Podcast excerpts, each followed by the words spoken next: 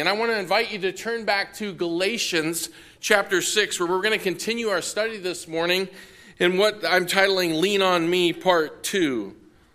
Last Sunday, in, in the bulletin, you'll, you'll notice the eight life giving principles that we introduced so that we can thrive in our love and care for one another, and so that we can be somebody in Christ to lean on. We covered the first three life giving principles and we're going to cover two more today. Principle number one challenge us to keep in step with the Spirit. Paul says, if we live by the Spirit, let us also walk by the Spirit. We learn that Paul used a military term that means to be drawn up in a line or to stand in a row as he encourages us to be careful not to fall out of rank. Keeping in step with the Spirit allows us to stay in step with the true biblical gospel. And it reminds us that our works do not contribute towards our justification and that we have this need for God's ongoing supply of grace. Keeping in step with the Spirit keeps us grounded in Christ's righteousness. And it reminds us of the liberation that is ours in the gospel. Amen? Paul expressed it, for you are called to freedom, brethren, only do not turn your freedom into an opportunity for the flesh, but through love serve one another. Care groups are to be a place where we can gather to keep in step with the Spirit and celebrate our freedom in the gospel and our righteousness that is rooted in Jesus Christ while we serve one another in love. What will this require? Genuine humility. We covered this in principle number two. Let us walk in genuine humility. Verse 26 provided an important admonition. Let us not become boastful, challenging one another, envying uh, one another. We learn that our conduct to others is determined by our opinion of ourselves. If we have a high or lofty view of ourselves, we might be tempted to think that serving others is beneath us. Pride gives an impression that we have all of life figured out. We got the answers, right? Everyone else gets to reap what they sow. And those who struggle may find it very difficult to relate to us. Genuine humility, we learn, ministers through the lens of grace and faith as we looked at Romans 12:3. Humility keeps us grounded, reminding us of our need for Christ by not thinking too highly of ourselves, but to think so that we have think as so to have sober judgment. Humility also helps us find our adequacy in Christ as we seek to love and serve each other. We spent the bulk of our time on the third life giving principle so that we thrive in our love and care for one another. Let us gently restore those overtaken by sin. And we learned that dealing with sin is one of the most challenging things that we have to face as, as a believer. It is. It's not easy. And so we, we must look to God's plan um, as it relates to this task. And it's important, as we shared last week, because it impacts the unity, the fellowship, and the purity of the church. We also learned that most of the misgivings that take place when sin is addressed is be, due to a misapplication of Galatians 6:1 and so that's why we looked at it in detail. Everyone in the church is called to help others in their battle against sin and we learn that this takes preparation. Those who are spiritual refers to those who are keeping in step with the Spirit and those who are walking in genuine humility. They are the ones who are going to be qualified and be prepared to address the sins and sin patterns of other believers. This must be done with gentleness, as if we were handling a broken bone or removing the speck out of somebody's eye. It can't be done rashly. We used David as our, uh, uh, uh our example and illustration last week. Our optometrist, who um, I was going to have him take the contact lens out of my eye, and we, we saw the need for extreme gentleness and sensitivity as we do something like this, and that remains true. The work of restoration should be done with sensitivity and gentleness, with no hint of self righteous superiority. And this doesn't happen naturally. We said it is a supernatural work of the Lord to be restored gently by someone in love when we're caught up in sin. And so that's just a quick snapshot of what we talked about last week, an overview. If you're joining us for the first time today or weren't here for last week, you can go back and, and listen on our website to each of those life giving principles in full detail. Well, we are going to press forward, and I'm going to begin by reading our passage and praying, and then we'll get to principle number four. Starting in Galatians 5:25, God's word says this: If we live by the Spirit, let us also walk by the Spirit. Let us not become boastful, challenging one another, envying one another. Brethren, even if anyone is caught in any trespass, you who are spiritual, restore such a one in a spirit of gentleness, each one looking to yourself, so that you too will not be tempted. Bear one another's burdens, and thereby fulfill the law of Christ. For if anyone thinks he is something when he is nothing, he deceives himself. But each one must examine his own work, and then he'll have reason for boasting in regard to himself alone and not in regard to another. For each one will bear his own load. Verse 6 The one who is taught the word is to share all good things with the one who teaches him. Do not be deceived. God is not mocked. For whatever a man sows, this he will also reap. For the one who sows to his own flesh will from the flesh reap corruption. But the one who sows to the Spirit will from the Spirit reap eternal life. Let us not lose heart in doing good, for in due time we will reap if we do not grow weary. So then, while we have the opportunity, let us do good to all people, and especially to those who are of the household of faith. Let's pray and ask God to bless our study. Father, we humble ourselves before you. We ask that we could again be challenged by your word. May we continue to see both the exhortations and the admonitions that are found within. Allow them to shine brightly in the areas where our hearts are still dark and influenced by sin. Use your divine scalpel to perform spiritual surgery upon every soul that believes and let us not simply seek to know the truth, but allow us to be radically transformed by it so that we can grow in our walks with you. We ask this for your glory and in the precious name of your Son. Amen. Amen. Well, our passage does give us eight life giving principles so that we thrive in our love and care for one another, and so that we can be someone in Christ to lean on. Principle number four is next on our list. You see it listed right before you. Let us bear each other's burdens. We affirmed last Sunday that the Church of Jesus Christ is not a charitable organization like the Red Cross or the Rotary Club that might focus on the physical needs of people. The church is God's family of born again brothers and sisters supernaturally knit together by the Holy Spirit in a common fellowship of mutual edification and love. And there is a focus on spiritual needs and relief, not just physical. And it's with this in mind that the Holy Spirit led Paul to exhort and command believers to bear one another one another's burdens and thus fulfill the law of Christ. The immediate context of verse 2 refers us back to the preceding verse and conveys the idea of spiritually prepared believers bearing with and helping to restore those who have fallen into sin. But burden bearing shouldn't be restricted to this situation alone. The word for burden, it's the Greek word baros, literally means a heavy weight or a stone someone is required to carry for a long distance.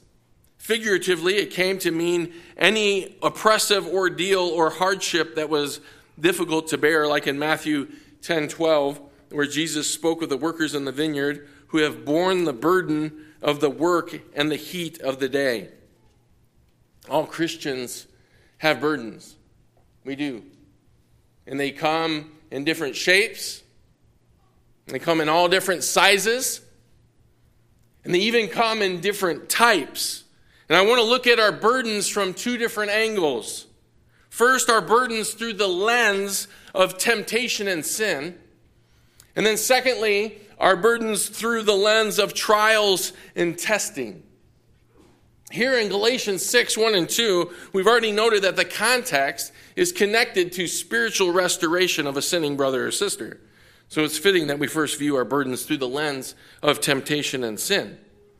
The implication is that within the church, we're going to have discipleship relationships where we can see and speak into each other's lives.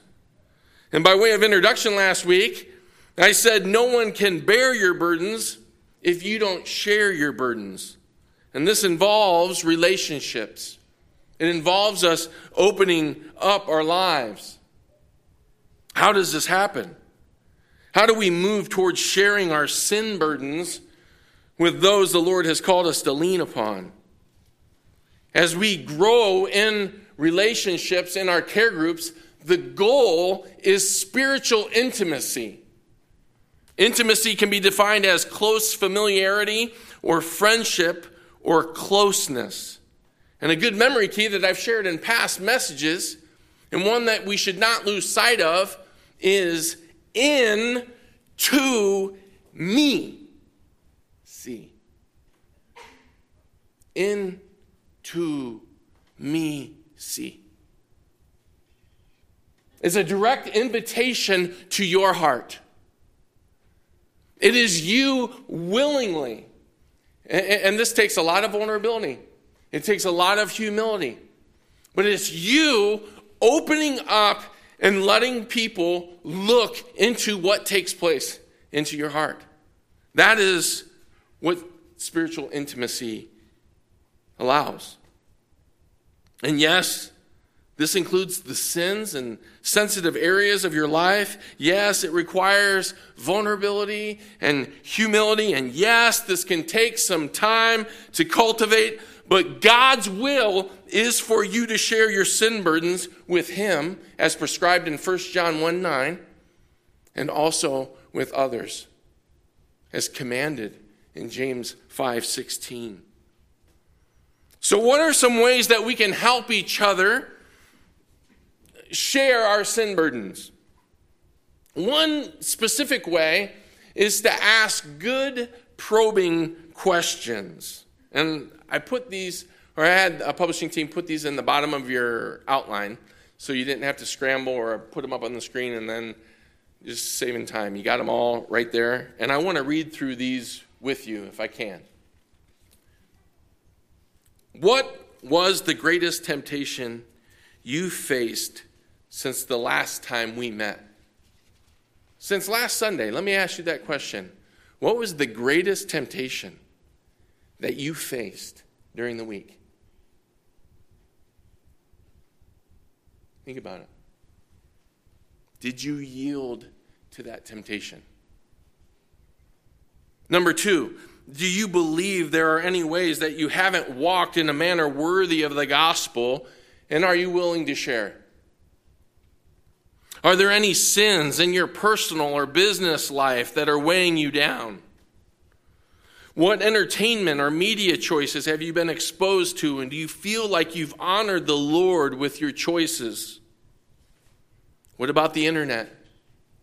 Are you walking in victory or defeat when it comes to sexual lust? How did you influence your marriage and family this week? Where did you struggle? How might the Lord have you improve? Did you pray for me? Did you pray for us this week?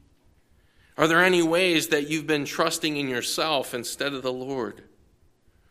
What lives did you influence for Christ this week? What temptations and sins are weighing on your heart and potentially turning into patterns? You see what those questions do? You see how they, they, they, they humble us? They, they, they soften us, right? We need to ask good questions that challenge the heart and encourage us to cultivate spiritual intimacy by confessing sin and revealing the burdens of sin. Why? Because whether you'll admit it or not, or whether you know it or not, the impact of sin is weighing you down. Right?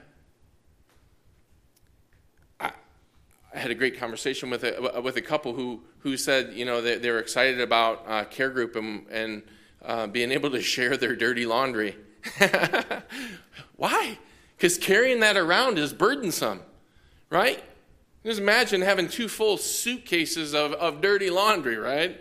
And you ever, you know, come home to visit family or you're coming for a long weekend and if you got kids then that means like you have like 19 suitcases that you try to pack in your minivan. And and, and you come in and you're, you're carrying stuff. And if you hang on to it for too long what happens? Man your neck your shoulders right? It, it, there's stress physical stress on the body well, that is an excellent picture for us as it relates to the spiritual sin and the impact that it is having on the heart. It's weighing you down. And oh, when you set those suitcases down, finally, when you uh, set that load down, there's that, that breath, that re- relief. And that is what will happen when you are asked spiritually probing questions and you allow your heart to respond. You get to set it down. Oh, care groups are a place for us to set it all down.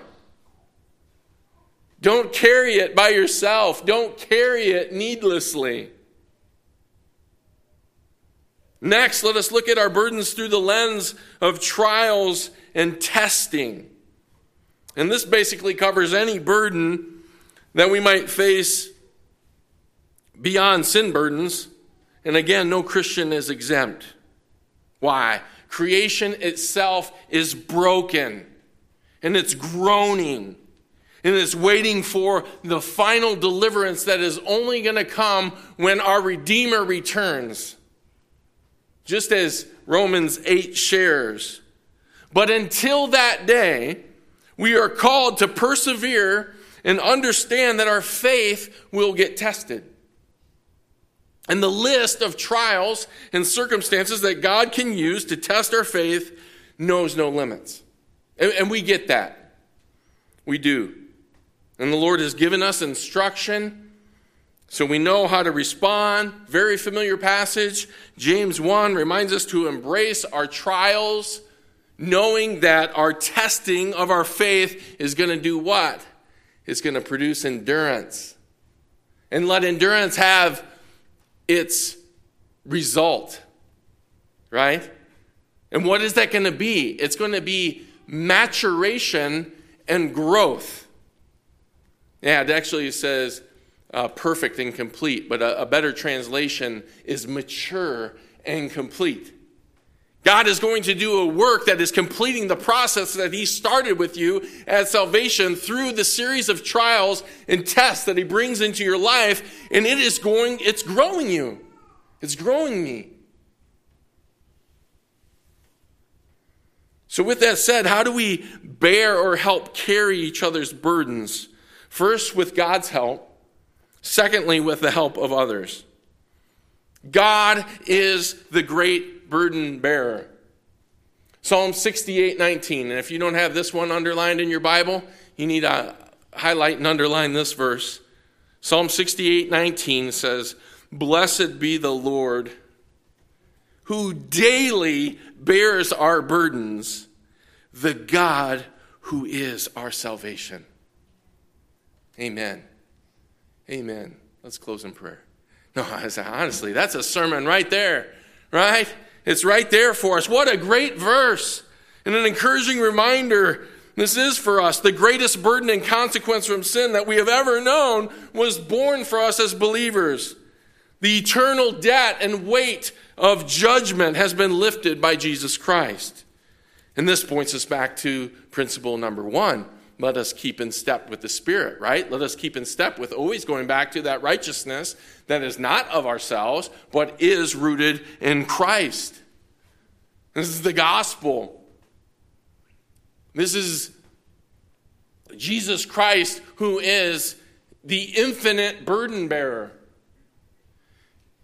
And we know those of us who are born again, who have had our hearts changed, know the day or the time or the season of life where we fell on our face because the weight of our sin, God did such a work in our heart and in our thinking that we felt the extreme weight of our sin and we cried out to Him. We, let, we were led to cry out to Him in forgiveness and repentance.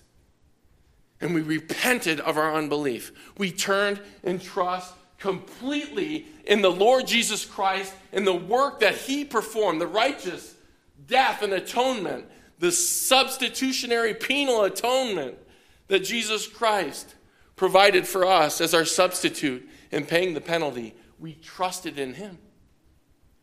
And what did God do? What did He do for us? He, he lifted that burden. And our hearts changed.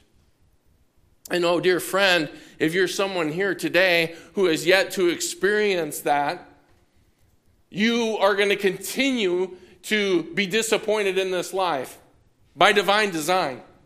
You're going to continue to deal with the weight of your sin and your consequences. And you need a sin bearer. You need the great sin bearer, the Lord Jesus Christ, to set you free from the bondage of your sin, to have it lifted off your shoulders so that you can breathe, so that you can live. He will resurrect you. He will give you new life. He will help you understand the purpose of your life and give you a clear direction. And we can carry each other's burdens by regularly pointing each other back to the God who is our salvation. Amen. Not only has He saved us, but He continues to bear our burdens with us daily. And though the penalty of our sin has been lifted or paid for, as believers, the presence and consequence of sin remains. And thus, Paul will mention the principle of sowing and reaping in just a few more verses. But for now, we carry other believers' burdens by bringing them to the promises of the great burden bearer. Psalm 55 22, a favorite verse of many, says, Cast your burden upon the Lord, and he will sustain you. He will never allow the righteous to be shaken. That's beautiful, isn't it? But what's it involve? Casting your care on the Lord right? And when we don't, can our lives be shaken? Can they be shaken up pretty good? They can. He can chastise us and he can discipline us and remind us of our dependency that is on him. 1 Peter 5, 6 and 7 reminds us that when we humble ourselves, and again, this points us back to principle number two. All this, this passage is, is in continuity, it is all connected together.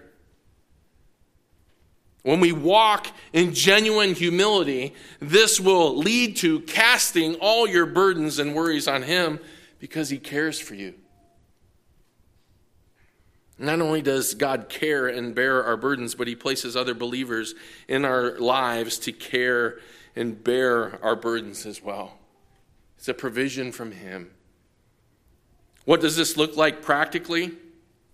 John Piper summarizes it this way Bear each other's burdens. Specifically, take on the trouble of helping people realize their sin and get it repaired. If it seems easy for you to help a person bear the burden of sickness or unemployment or loss of a loved one or loneliness or rejection, but too hard for you to bear the burden of confronting a person because of sin, meditate on this thought, and this is so good. A sinful attitude or a sinful habit is much more harmful to a person than any of those other burdens. Therefore, if we really care about a person's ultimate welfare, we will confront them with their sin as well as comfort them in their troubles Wouldn't it be great to belong to a family of believers who loved each other so much that they simply could not look the other way while a brother or sister hardens into a habit of sin? And then he says, Let's be that family. And if we are not, we do not fulfill the law of Christ. And all God's people said, Amen. Right? Let's be that family. And I rejoice that in many ways we are making great strides as a church. We are. We are. God is, is, is turning us into that family. And allow me to share some key application points before we move on. I already shared that a person cannot bear your burden if you don't share your burden. You can talk out loud. Okay, here we go. Uh, a person cannot bear your burden if you don't share your burden. Okay? It's true. And so let us progress towards sharing our burdens more regularly. How good are you at sharing your burdens? Or do you keep them to yourself and bypass the very help that the Lord provides? Those are good questions. Here's another key point of application you cannot bear a burden if you don't care for the burden. First of all, if you don't share it, another person can't bear it. But then, as it relates to the person who gets that burden sh- uh, shared with them, the burden bearer, you can't bear if you don't care. Right? And again, this is pointing back to the fulfillment of the law of Christ. This is, this is grounded and rooted in love for our fellow brothers and sisters. Here's a very practical suggestion for everyone in care group, and some of you already do this, but perhaps there are a few that don't. Bring a notebook to care group every week, along with your Bible. Br- bring it consistently and, and write down and update the burdens and prayer requests that those in your small group share. Bearing a burden is more than just praying for that burden one time. We understand that, right? And that's not to discount praying for that burden that night in care group as it got shared for the very first time. But is that all that God has as it relates to walking with and carrying a burden with somebody? That, that, that, that's, the, that's the initial step, and it's a good step. I'm not discounting a very important one. But we need to keep track of the progress being made and seek additional ways to carry the weight of the burden by walking with them in the process. And you say, well, how do I do that? Again, this is all tied together. These principles are going to reinforce how we can bear each other's burdens. But there is something that can get in the way. And this leads us to the fifth principle. Let us beware of self reliance and pride. Look at verses 3 through 5 again. Paul writes, For if anyone thinks he is something when he is nothing, he deceives himself. But each one must examine his own work, and then he will have reason for boasting in regards to himself alone and not in regard to another, for each one will bear his own load. Here, Paul lets you and I have a little insight into the myth of self sufficiency. And what he's trying to share is that it's not a mark of righteousness. You know, I'm mature, I, I can handle everything on my own actually an indication that you're not so mature in Christ. You, as, as we mature, and I, I, I was humbled by this uh, in, in, a great way recently, just as um, my heart was dealing with circumstances and, and, and the weight, and um, thought, well, I got this. I can, I, I can do this on my own. And, and the Lord was like, oh, really? Really?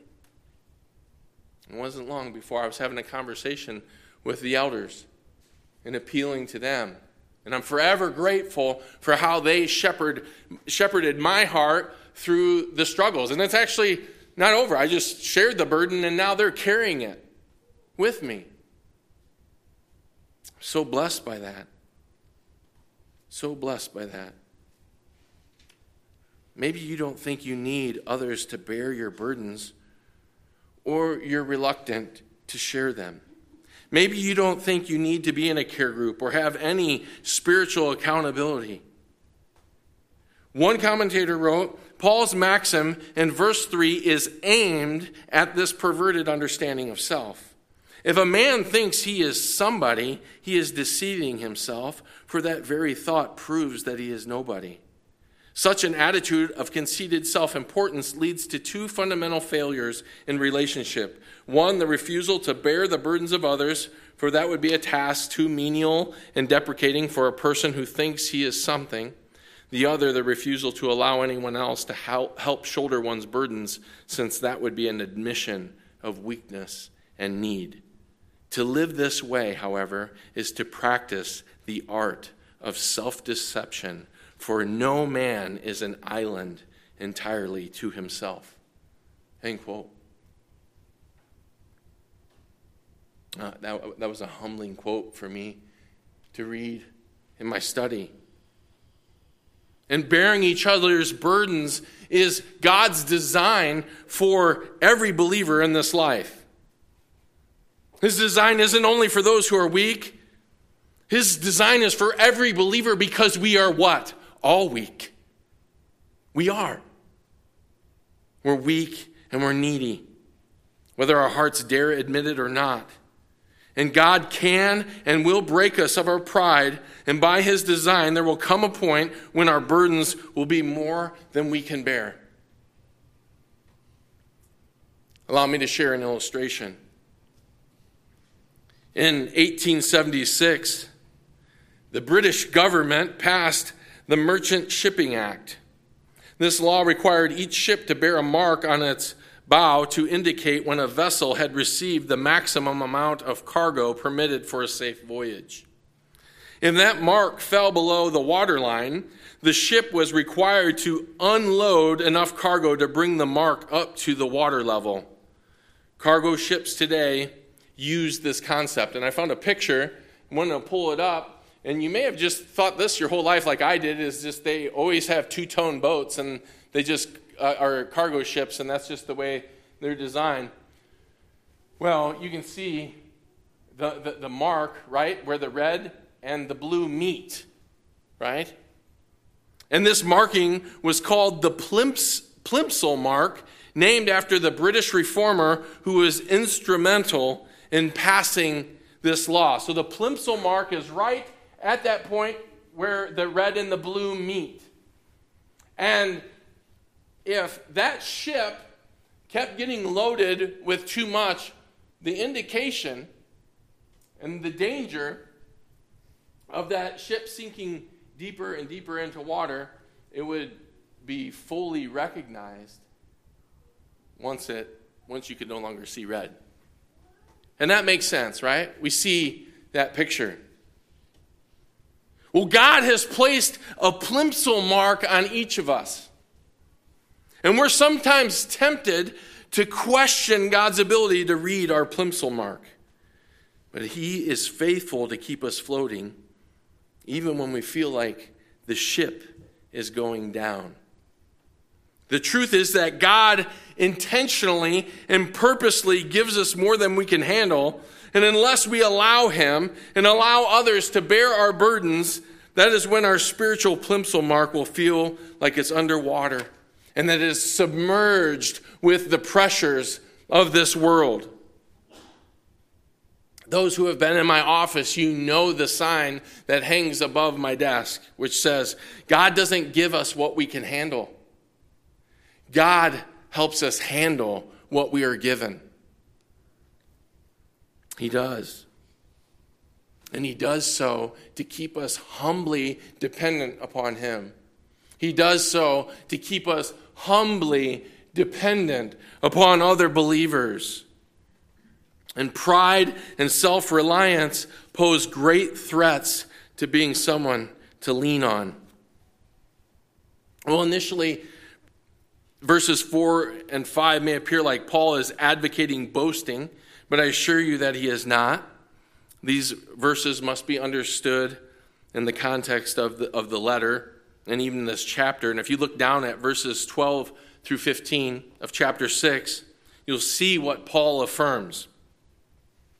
Those who desire to make a good showing in the flesh try to compel you to be circumcised, simply so that they will not be persecuted for the cross of Christ. For those who are circumcised do not even keep the law themselves, but they desire to have you circumcised so that they may boast in your flesh. But may it never be that I would boast except in the cross of our Lord Jesus Christ, through which the world has been crucified to me, and I to the world. And again, this is the greater theme of Galatians, who they, they were distorting the gospel and allowing fleshly works to be something to boast in. And this was predominantly the Judaizers who were self righteously clinging to circumcision. And if you don't know what circumcision is, then you can ask Huey after the service. So he'll give you the full breakdown. Uh, in all seriousness, this ties into all of the vital principles that we have seen thus far in our passage together. The Galatians needed to keep in step with the Spirit. They needed to be reminded of the righteousness that was imputed to their account, and so do we. They needed to walk in genuine humility, and so do we. They needed to be gently restored when they were in sin, and so do we. They needed to bear one another's burdens, and we need to do likewise. And as we've just seen, they needed to beware of self reliance and pride, and so do we. Paul's main point is that we cannot and should not boast by comparing ourselves to others. And there's only one standard of righteousness that we can boast about. John MacArthur says, God does not grade on the curve, but by his own absolutes. He does not compare believers to each other, but to his divine perfect standards of righteousness. And if the Lord does not judge a believer by comparing him with other believers, how much less should a believer judge himself in that way? End quote. It's good to, good to hear that.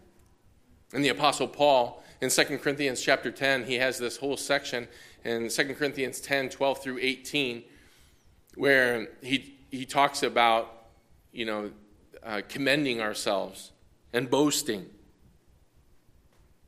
And he, he infamously arrives to uh, the, the quote of Jeremiah 9:24, "But he who boasts is to boast in, right, the Lord." Very familiar to us. Well, pride always tempts us to draw comparisons and to boast in ourselves. And therefore, Paul included verse 5, which says, For each one will bear his own load. At first glance, you might just think, well, did Paul just contradict himself? Because just a few verses later, or earlier in verse 2, he said to carry each other's burdens. And now we get here to verse 5, and he said that he says that each one should carry his own load. Well, Paul uses two different Greek terms to refer to two distinct situations. And the word translated burdens in verse 2, we already learned, refers to a heavy load or an oppressive weight which one is expected to carry for a long distance. But the Greek word for load in verse 5, phortion, which is used elsewhere to, to refer to a ship's cargo in Acts 27, how ironic, or a soldier's knapsack or a pilgrim's backpack. And so there's an individual element with this load. So the first one we could say there's a community element of bearing burdens and the load, and now there's this individual element. And here's how John Stott delineates the difference between the, the two loads in Galatians 6. And you guys will notice when somebody can say it much more succinctly than I can, I quote them. I hope you appreciate that. Yeah, because he says, So we, we are to bear one another's burdens, which are too heavy for a man to bear alone. But there is one burden that we cannot share, indeed do not need to, because it is a pack light enough for every man to carry himself, and that is our responsibility to God on the day of judgment. On that day, you cannot carry my pack, and I cannot carry yours. End quote. In other words, Paul's reminding the Galatian believers that each man is going to give his account to God. says that directly in Romans 14 12. We aren't going to be able to boast in another person or in circumcision or some other work of righteousness. We're not going to be able to boast in ourselves, for each one will bear his own load. And I was trying to think real hard of an illustration, and I couldn't think of one. And then, Lord bless me, it was probably as a result of somebody praying for me this morning. Think about it from, from this way versus loads we're responsible for versus loads that we share. You ready? Everyone has a mass to their body, right? And you have a responsibility to carry that load each and every day as you pick up your cross daily and walk with the Lord. But sometimes we have to carry things, right? As a result, spiritually and physically. And those things are, are added to us. And that's the picture. Those are the things that we can actually we, we, we can actually give to somebody else, or they can help us carry those things. I was actually going to bring in a couple dumbbells, and Dylan, I thought of you, Dylan Gardner. I was like, because he's a strong guy, and he's done some work for us here at the church. And I was going to have him come up, and, and I was going to have you hang on to some dumbbells and then check in with you so you could just see what, the, and do a physical illustration. So just so you know, I spared you from that. But, but, but that's a good picture, right? Because um, you, you, would, you would be able to pass that off. And that's the, the distinction that needs to be made here. Paul is emphasizing both a community aspect and an individual aspect in this passage. Believers are to support and help one another with the burdens and cares of this life that they can share, while at the same time they must recognize that they will stand alone before God on the day of judgment and will not be judged in relation to what others have done, but what they themselves have done. And to God be the glory. Amen? As I thought about application, for this fifth and final principle, few thoughts came to mind. They're pretty direct. Number one, am I in a care group? Or have I signed up for one? Pride and self reliance will deceive you and encourage you that you don't need others. It will.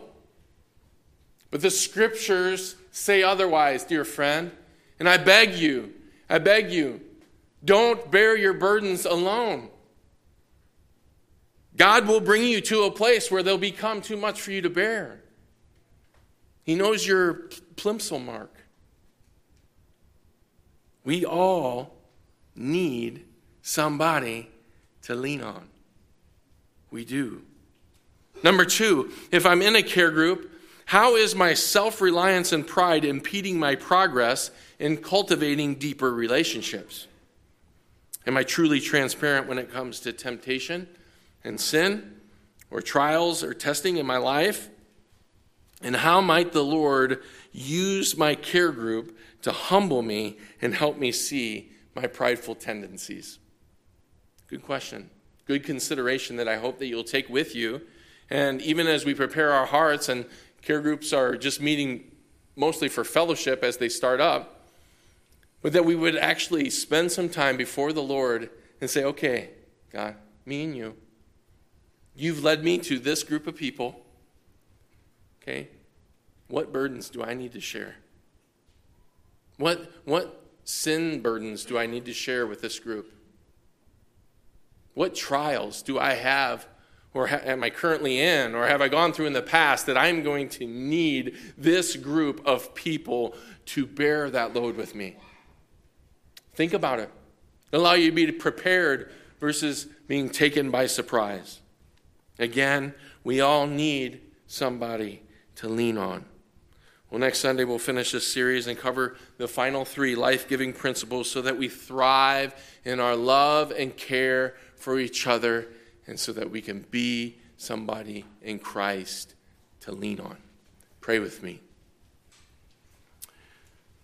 Gracious Father, you are so merciful to us, and your word offers us vital instruction for our Christian lives. It's given us everything pertaining to life and godliness.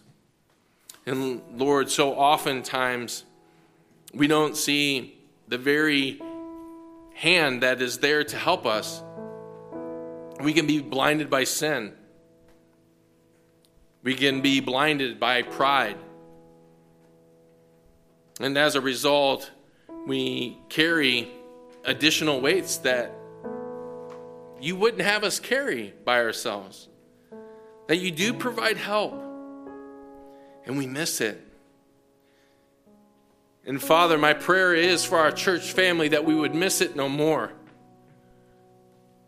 That you would, in your grace and goodness, even allow the relationships and these newly formed care groups to come to a place where we can truly bear one another's burdens in, in the greatest measure. And Lord, I know it'll take time and it won't happen overnight. But with your help, we can keep making those steps and we can keep making progress. And that's all you ask for. In every step allows us to reflect glory to your name for your kindness, for your mercy, and for your love for each of us. Help us, Father, to lay down our burdens Help us to find someone to lean on. And we thank you for always being the God of our salvation, who is there for us daily, bearing our burdens. We give you thanks and praise for this study. We look forward to seeing how you're going to use it to bless our church family. Pray that you'll bless second hour now and encourage our hearts with our fellowship. We ask all this in Christ's name. Amen.